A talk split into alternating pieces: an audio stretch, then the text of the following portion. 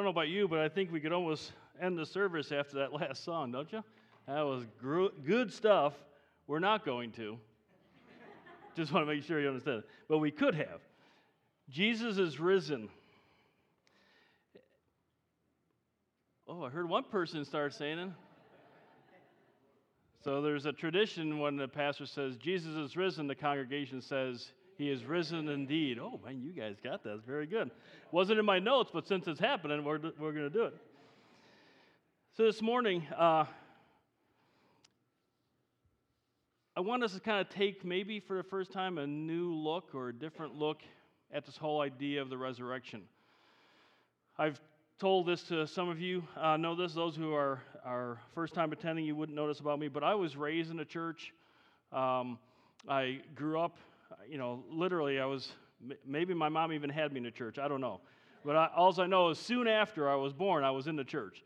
And uh, it was embarrassing when i was growing up because i'd go back to church and the, the ladies who used to change my diaper would see me you know and they'd be like, hi harold. And i'm like why you anyways um, it was a little bit awkward. But um, so, like, when it comes to Easter, I'm 50 years old now.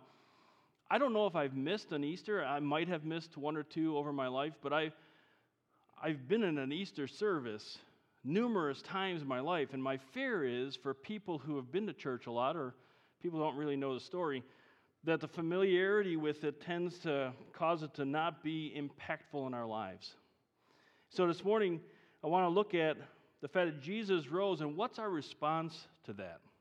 How do we respond to the fact that Jesus Christ rose from the dead and he's offering us life and hope and freedom, as the video says? We're going to be in Luke 24, so go ahead and turn there. Luke 24, if you're using the pew there in the rack in front of you, it's uh, page 1056. It'll also be up on the screen if you want to follow along up there. But I want to challenge us to ev- evaluate what our response is to this truth that God in the flesh, Jesus Christ, died, was buried, and very importantly, rose from the dead. What we're going to do is we're going to look at some instances where the disciples were faced with that resurrection and how they responded. And, and I, I, I, really enjoy the disciples because you, you look at them and they seem to constantly screw up. And that makes me feel good uh, because I constantly seem to be screwing up. You, look at, they were with Jesus for over three years. They saw Jesus do incredible things, heal people, and feed 5,000 people with two fish and some bread. And, you know, he, he walks on water. He, he's doing some incredible things. And then they, they keep on having difficulty with that and keep on wondering what it really means and can they trust this guy? And he did this, but will he do this? And they keep on kind of messing up. And we're like, man, can't you understand that? Can't you get in your head what Jesus said? And then I stop and I think about, well, Harold, can't you? You know, I, I know I was talking to some of the guys this morning. We know the end of the story. He's, he's given it to us. We, we got it all. So Harold, why can't you trust Jesus when he says he's going to do this and do that? Why can't you trust God with his promises? So the disciples are great people to look at. And to me, as I'm looking through Luke 24 this week, um, I keep on, again, wondering how do you guys respond the way you res- respond? But maybe that will help us generate in our own hearts and our own minds how do we respond to the resurrection? We're going to look at verses 1 through 12 first and, and the response of the disciples. So follow along with me uh, as I read those verses. It says, starting in verse 1 there, but on the first day of the week, at early dawn, they came to the tomb bringing spices which they had prepared. So this is first day of the week, early dawn, third day, not the band, third day this is an important day. This is a day, there should be some anticipation, right? Wouldn't you think there'd be some anticipation?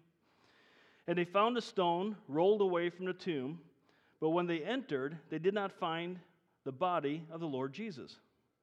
While they were perplexed by this, behold, two men suddenly stood near them in dazzling clothing. And as the women were terrified and bowed their faces to the ground, the men said to them, the angels, Why do you seek the living one among the dead? He's not here, but he has risen. Remember how he spoke to you while he was still in Galilee, saying, the son that, that the son of man must be delivered into the hands of sinful men and be crucified and the third day rise again. And they remembered his words. And they returned from the tomb and reported all these things to the eleven and to all the rest. Now there, there were mary magdalene joanna and mary the mother, mother of james. Also the other women with them were telling these things to the apostles. But these words appeared to them as nonsense. They would not believe them. But Peter got up, ran to the tomb, stopped, uh, stooping and looking in, he saw the linen wrappings, wrappings only, and he went away to his home, marveling at what had happened.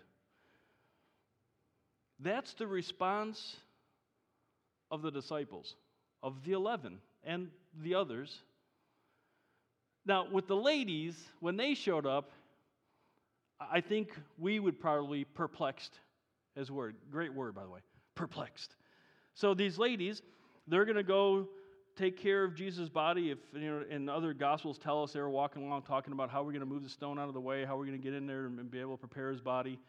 Um, so, you know, so they're talking and, and walking and come around and they see the tomb is opened and the Gospel of John tells us they see all the Roman soldiers, and there was a bunch of them, by the way, guarding the tomb. They're laying around like they're dead. So, yeah, that would be perplexing, wouldn't it? I mean, if you walked in to a situation, if you walked into a cemetery and, and saw the ground open up and there's supposed to be a casket in there and the casket's open and there's no body, that would be perplexing. That would be a little bit freaking you out, I would imagine. Okay, it would freak me out. You guys seem to be like, you're just like, no, Harold, happens every day, man. Not a big deal. Roman soldiers laying on the ground? Yeah, whatever. No, it's, it's, it's strange. By the way, nobody takes out a Roman soldier, at least, and not a cohort of them, not a bunch of them. Somebody did, something happened. We also find out that they're talking about who would have done this. Who would have taken Jesus' body? One of the other Gospels tells us that Mary was actually talking um, to Jesus, to the angel. I can't remember now, I just lost it in my head. But she was talking to who she thought was the gardener and saying, What have you done with Jesus? Where have they taken him? They thought somebody took Jesus. Now, so that's the ladies, and we kind of get that. I, I, you know, if I was them, I would be a little perplexed, a little shocked as well. But the 11 and the other disciples, but the 11 I'm, I'm a little shocked by that, personally. Now, before we get into them, let me just kind of give them some slack. If you can kind of put yourselves into the sandals of these disciples, they've gone through kind of a roller coaster week, wouldn't you say? You know, here prior to Jesus coming into Jerusalem, Jesus tells them, hey, by the way, I got to go to Jerusalem. And when I go to Jerusalem, I'm going to be arrested. And then I'm going to die. And I'm going to rise on the third day. And they're like, no, no, no, Jesus, don't go. Don't go to Jerusalem. We don't want you to die. It's not your time. And he's like, no, I got to do that. I got to go. And in spite of them trying to hold him back from going to Jerusalem, he goes. But then they walk into Jerusalem, right? Palm Sunday. They walk in, and everyone's singing, you know, Hosanna, Hosanna, glory to be who comes in the name of the Lord. They're all excited. And the disciples are like, hey, you know, this ain't so bad. Yeah. Maybe this is going to happen. Maybe, you know, we always wanted Jesus to take over and, and be the king of Israel and, and free us from Rome and make Israel a great nation again. Maybe this is going to happen this time. Oh, yes, this is great. And then shortly after that, Jesus is arrested, and the people who were saying, Hosanna, Hosanna, blesses him who comes in the name of the Lord, are yelling, Crucify him, crucify him. And the disciples were over here going, Yes, this is great. Now they're over here going, Oh my word, what's going on? Just like what we thought was going to happen is happening. And Jesus has been arrested. So they're probably a little bit worked up emotionally. And if you've ever been in that situation, I know I have, sometimes it's hard to think, think clearly. It's hard to, it's hard to remember certain things. And, you know, and then they put on top of that the type of death that Jesus went through, the fact that he was beaten and mocked. And they were watching that. You know, we see people die, and it's, it's heart wrenching. It's hard to go through, it's hard to see it happening, but they were seeing it right in front of their eyes him being beaten and bruised and tore open and then eventually hung on a cross. I, I can't imagine they would even recognize him. So, if they forgot a couple things that Jesus taught them, I would get that. They're a little bit emotionally distraught. We'd understand that. But it says that in verse 11 and 12, when the ladies got back, these words that, that the tomb was empty and the soldiers were down and that the angels had talked to them and reminded them about the fact that Jesus said this was going to happen. And this isn't the only time Jesus said it. Jesus has been saying it ever since he got to earth that this was going to happen. It had to happen. We have no life, spiritual life. We have no hope. We have no freedom. We have no release from our sin. We have no relationship with God unless Jesus does what he does. But these words appeared to them as nonsense, and they would not believe. You know, I don't know, again, I, I have this little movie mind, I guess, or cartoon mind, but I would think on the third day, you know, so Jesus is buried. It's now the third day. If it was me, I, I, would like to think that I would be like somewhere hiding around by the tomb. And so that, you know, I don't want the Roman soldiers to see me. And I would be waiting for something to happen. Wouldn't that be cool? Wouldn't you? You know, you're sitting there going, all right, third day. Jesus said he was going to rise on the third day. Come on, tomb, door, stone thing. Come on, roll, roll. But nobody was there except the soldiers. Thought it was nonsense, would not believe them. Well, maybe Peter. Maybe Peter will come to our rescue, right? So Peter, he runs. Gospel of John tells us that John ran with him. But the Gospel of John also says something similar to this. They looked in, they saw the linen wrappings, and then they went away to their home. Luke adds that marveling at what happened. This word marveling it has this idea of wondering what happened. How could this have been? Peter, he rose from the dead. What, what's going on here, you guys? What, why aren't you catching this? But he just went to his house wondering, man, what, what happened here? How did this happen? We're not told that Peter had it in his head that Jesus rose from the dead. Well, then Luke goes on. He tells us about a couple other disciples, not, um, not any of the 11. In fact, he names one of them as Cleopas, um, doesn't name the other one. And so he tells us that they're taking off. That, that, and again, don't know why. Again, I'm trying to put myself into the story. I think if if I thought Jesus was going to rise from the third, on, the, on, the, third day, or if I thought somebody took his body, that I would want to hang out in Jerusalem and find out what's going on, right? You want to find the people who took his body. These two guys, they take off for Emmaus, about a seven mile walk.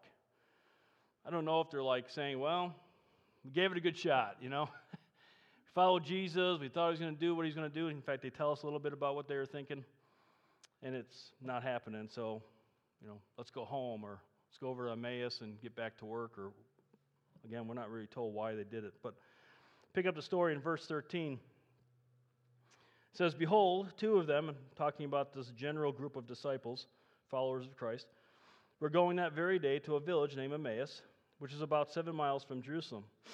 And they were talking with each other about all these things which had taken place.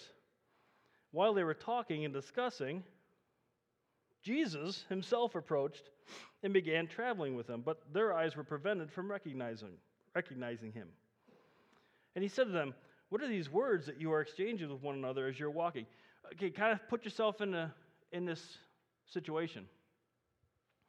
These two followers of Christ, again, seeing everything they've seen over the last several weeks, especially, hearing that the body's gone, the Roman soldiers are knocked out dead, and, you know, people talking, people wondering what's going on. You, you got to imagine that there's some sort of clamoring going on, people talking. And so they're talking, they're walking along talking about these things, and they're probably kind of worked up, I would imagine. And they're, you know, what about this and what about that? And maybe so and so took the body, or maybe so, maybe the Jewish religious leaders took the body, or maybe the Romans took the body. We don't know where the body is. I can't believe we didn't. Where is Jesus at? We haven't seen Jesus. Again, humor. He's right in front of them. But So obviously, when Jesus walks up on him, or the stranger walks up on him, he's probably hearing this. So he asked them, What's, what's going on? Why are you exchanging his words with one another? And they stood still, looking sad. One of them, named Cleopas, answered and said to him, Are you the only one visiting Jerusalem and unaware of the things which have happened here these days? And he said to them, What things? And they said to him, The things about Jesus the Nazarene, who was a, uh, a prophet, mighty in deed and word in the sight of God and all people, and how the chief priests and our rulers delivered him to the sentence of death and crucified him. But we were hoping that it was he who was going to redeem Israel. Indeed, besides all this, it's the third day since these things happened. You know, third day, remember, he was supposed to rise and he's not there. Again. But also, some women among us amazed us when they were at the tomb early in the morning and did not find his body. They came saying that they had also seen a vision of angels who said that he was alive. Some of those who were with us went to the tomb, found it just exactly as the women also said, but him they did not see. And he said to, he said to them, the stranger, O foolish men and slow of heart to believe in all that the prophets have spoken. Was it not necessary for the Christ to suffer these things and to enter into his glory? Then, beginning with Moses and with all the prophets, he explained to them the things concerning himself in all the scriptures. Not that they hadn't heard this before, by the way. And they approached the village where they were going, and he acted as though he were going further, but they urged him, saying, Stay with us, for it is getting toward evening, and the day is now nearly over. So he went in and he stayed with them. When he had reclined at the table with them, he took the bread, blessed it, breaking it, he began giving it to them. Then their eyes were opened, and they recognized him. Gee! Jesus? Jesus? What does it say there? He vanished from their sight. Come on, people. Are you reading this the same as me? This is funny. You know, so he breaks bread, he hands it to her like, gee! Is us? Where'd he go? He vanished. The Bible said he vanished. He vanished. He's gone. Poof. Not there anymore. They said to one another, Were not our hearts burning within us while we were speaking to while he was speaking to us on the road, while he was explaining his scriptures to us? And they got up that very hour and returned to Jerusalem. Who cares if it's late? We're heading back. And they found uh, gathered together the eleven and those who were with them saying, The Lord has really risen and has appeared to Simon. So when they get back, the, the disciples that were already there, Jesus had already appeared to Peter. So now they're, they're all excited. They're all talking. I can't believe it. We saw Jesus. We saw Jesus. He is alive. He's around. We, this is wonderful. They began to relate their experiences on the road and how he was recognized by them in the breaking of bread. So these two disciples, their initial response was that of being sad. It says that um, their eyes were prevented from seeing Jesus. We don't really know why that happened. Obviously, God could have done it for a reason, Jesus could have done it for a reason to kind of make this kind of an impressive situation for them, um, holding things back for them.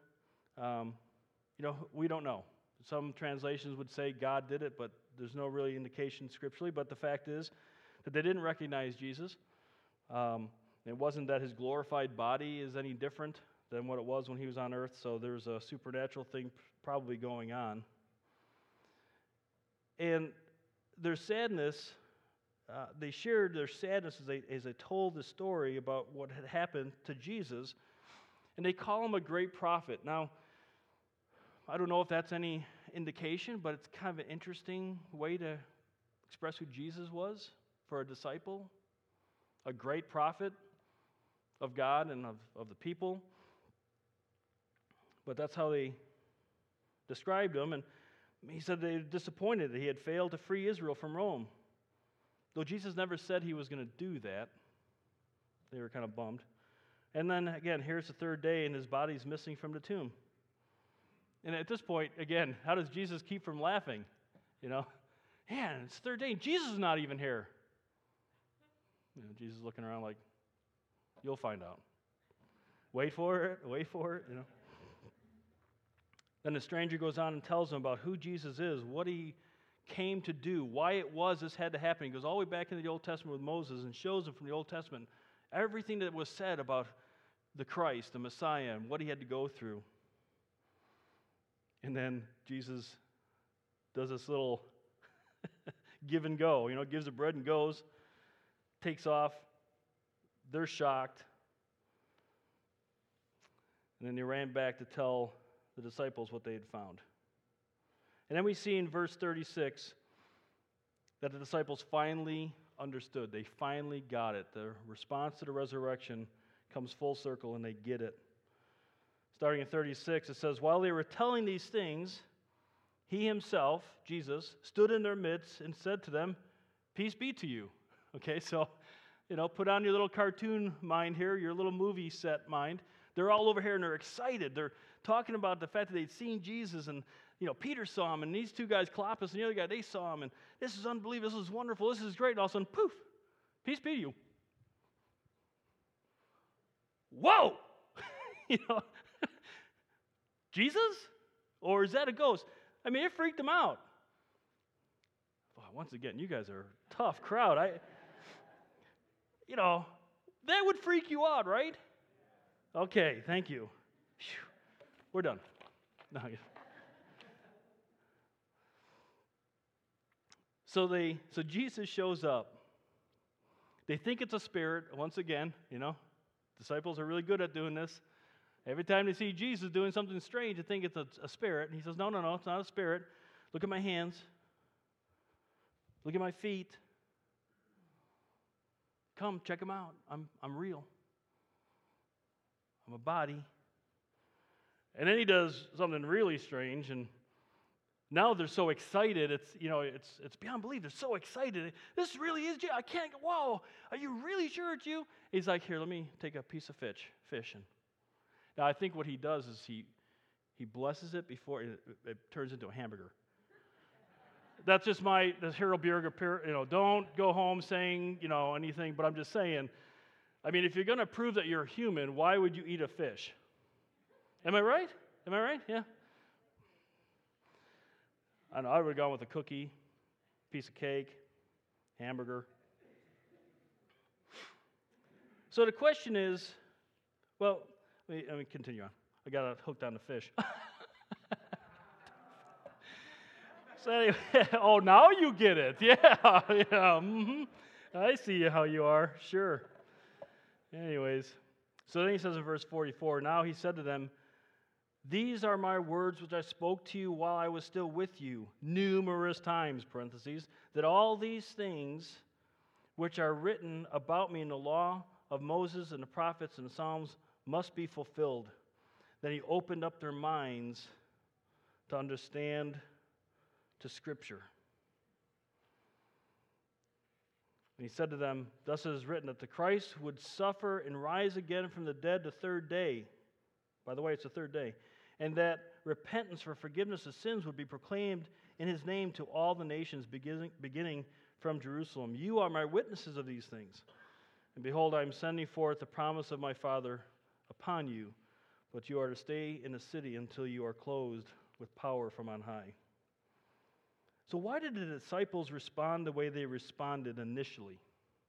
I think it's important for us to see this and, and maybe evaluate our response. Uh, so, first of all, they responded like they had forgotten or maybe didn't really believe what Jesus told them about him rising from the dead. Verse 6 tells us the angels had to remind the women that Jesus had said this, that he was going to do this. Again, their first instinct was to think that somebody stole the body. Verses 25 to 27, the stranger, Jesus, had to remind the two disciples what the Old Testament prophets had said. 44 and 45, Jesus himself, again, had to remind them and give them a little extra help of understanding what was going on. But after all these years, all these miracles, they were having a difficult time believing that this really happened, that what Jesus said was going to happen actually happened. Or maybe it was the fact that they, they couldn't let go of the preconceived ideas of what Jesus was, who Jesus was, what he came to do. The two on the road to Damascus or to Emmaus, um, they, you know, they had this preconceived idea that number one, he was, he was a mighty prophet. He wasn't the Son of God, evidently, and, and at least that's not the first instinct for them. It says that uh, they was hoping that they would redeem Israel or free Israel from, their, from the Roman authority, that Israel would be a nation again. So that was a preconceived idea that they had. And they also said, you know, here it is the third day, but we haven't seen them. There's nobody at the tomb, but we haven't seen them. So something else must have happened. But then, thank the Lord for Jesus who comes along and gives the answer, gives the understanding, he rescues them, and gives them the true understanding of what was going on. Because what Jesus has for them and has for us, this is a spiritual dynamic. This is a spiritual thing. And sometimes, and you know, actually all the time, Jesus has to give us that better understanding, that understanding of who he is and, and what he's done. So he brings clarity to this and he puts the pieces together for them and he says, Listen, since the beginning of time, this was the whole point, this was the plan. Man was separated from God because of his sin. And you can't get into God's presence, have a relationship with God, unless that sin is gone. And there's nobody who could die an eternal death for everyone who has ever lived or will live, and then rise from the dead, defeat death, defeat sin, defeat the consequences of our sin. Only God in the flesh, Jesus Christ, could do that. And that's what Jesus did. And my prayer this morning is that Jesus would give all of us, wherever we're at with Him, that extra bit of understanding so that we respond to the resurrection the way He wants us to respond to it. So, how do you respond? Maybe some of you guys are sitting here this morning and you're like, come on, Harold, really? It's nonsense. It's a good story, it's nice, feel good. You know, it's nonsense. I don't really, don't really believe it. Or maybe you have some preconceived ideas about who Jesus is. You know, like, yeah, no, he lived, we get it. History would say he lived, and yeah, there's no tomb there, but you know, we can have a debate as to where the body went, who took him. But he's a good teacher. I get that. Nice guy, help people. But you're, you're not coming to terms with what Jesus is saying in these words, what we have before us. It's not nonsense. It happened. And it happened for a purpose. Jesus rose from the dead because somebody had to defeat Satan, sin, in order to restore a relationship that we need to have with God. And only Jesus can do that. Again, I can't get over the fact that he, he died an eternal death for everyone who ever lived and whoever will ever live in hell. And he rose again. And he's offering that to us. He's offering that sacrifice, that victory to us so we can have life, so we can have hope, so we can have freedom. Maybe you're here this morning and you're like the two disciples. I love this phrase. They said, Remember when he was telling us about who Jesus, who he was? Our hearts were burning within us. What a great phrase. And I'm not even like a, like a romantic, poetic kind of guy, but that's a great phrase. Burning within us the excitement that they were feeling. Yeah, yeah, no, yeah, now I remember that. Yeah, oh, that's awesome. That's great. Yes. Jesus, he's great. This is unbelievable. Good stuff. Maybe you're sitting here this morning and you have that and you're thinking, yeah, wow. If only that was true. If, if only I could know that I have spiritual life, life to the fullest, as Jesus talked about. If only I knew that I could have hope for my life.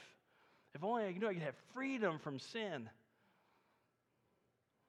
And Jesus is here saying, You got it. If you just ask for it. That's what he's talking about when he talks about the, the repentance for forgiveness of sins would be proclaimed. Again, that sin separates us from God, keeps us from God's presence. God's holy, can't have sin in his presence. He wants us in his presence. And so he says, Well, there's only way I can do that, and I have to die for him. So the God the Son, Jesus Christ, comes.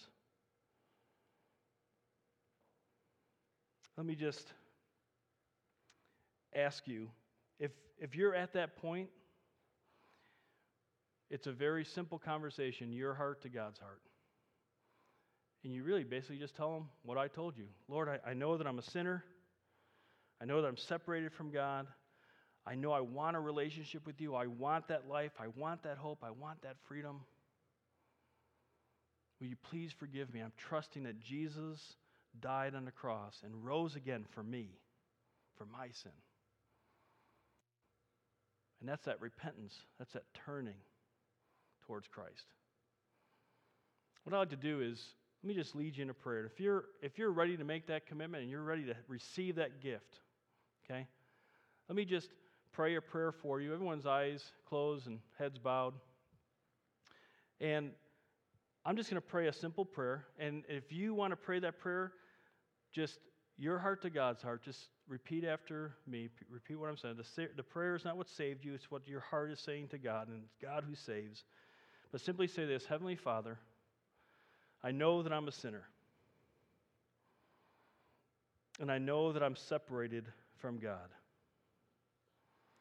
But I also know and believe that Jesus died on the cross and rose again for me to take my sin, my punishment. And I ask you to forgive me. I'm declaring today that I'm trusting in you and you alone for my salvation. In Jesus' name, amen. Just keep your heads bowed and eyes closed. If, if you've prayed that prayer, I would love to know that. Just slip your hand up. Let me know you've prayed that prayer. Thanks. See that? Thank you. Anybody else? Just keep your hand up for a little bit. Let me be able to see it. Thank you. Appreciate that. If you prayed to accept Christ this morning, to have Him take your sin, put your hand up real quick. Thanks. I appreciate those hands. Go ahead and look up this way. And, uh, Carter and the band are going to close our service out this morning, but I just want to talk to one other group of people, and that is those who have placed their faith in Christ, because Jesus talks to us. And he says that our responsibility is to go and proclaim this message. That's our job. We put our faith in Christ. Now we have life. Now we have purpose and hope. Now we have freedom. We can go out and we can share that message with people about who Jesus Christ is, what the resurrection is all about. That's our job. If you look around, you'll see there's empty spots around you. Those should be filled. And then when those are filled and we can't fit any more in here, we'll just go to another service and have more spaces and more places for people to sit. And then we can always build if we have to, whatever the case. The point is, that's our job to reach people for Christ. That's the privilege and the honor that we have. Carter, why don't you close us out this morning?